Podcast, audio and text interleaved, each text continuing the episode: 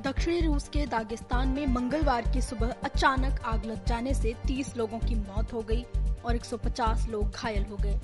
घायलों में कई लोगों की हालत गंभीर है। रूस के आपातकाल मंत्रालय ने हादसे की पुष्टि की है।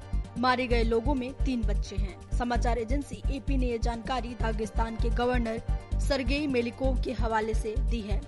आग पहले एक कार रिपेयरिंग की दुकान में लगी और फिर वहाँ से गैस स्टेशन तक फैल गई, जिससे ब्लास्ट हो गया। आग बुझाने में करीब ढाई घंटे का समय लगा और 250 फायर टेंडर्स की मदद लेनी पड़ी।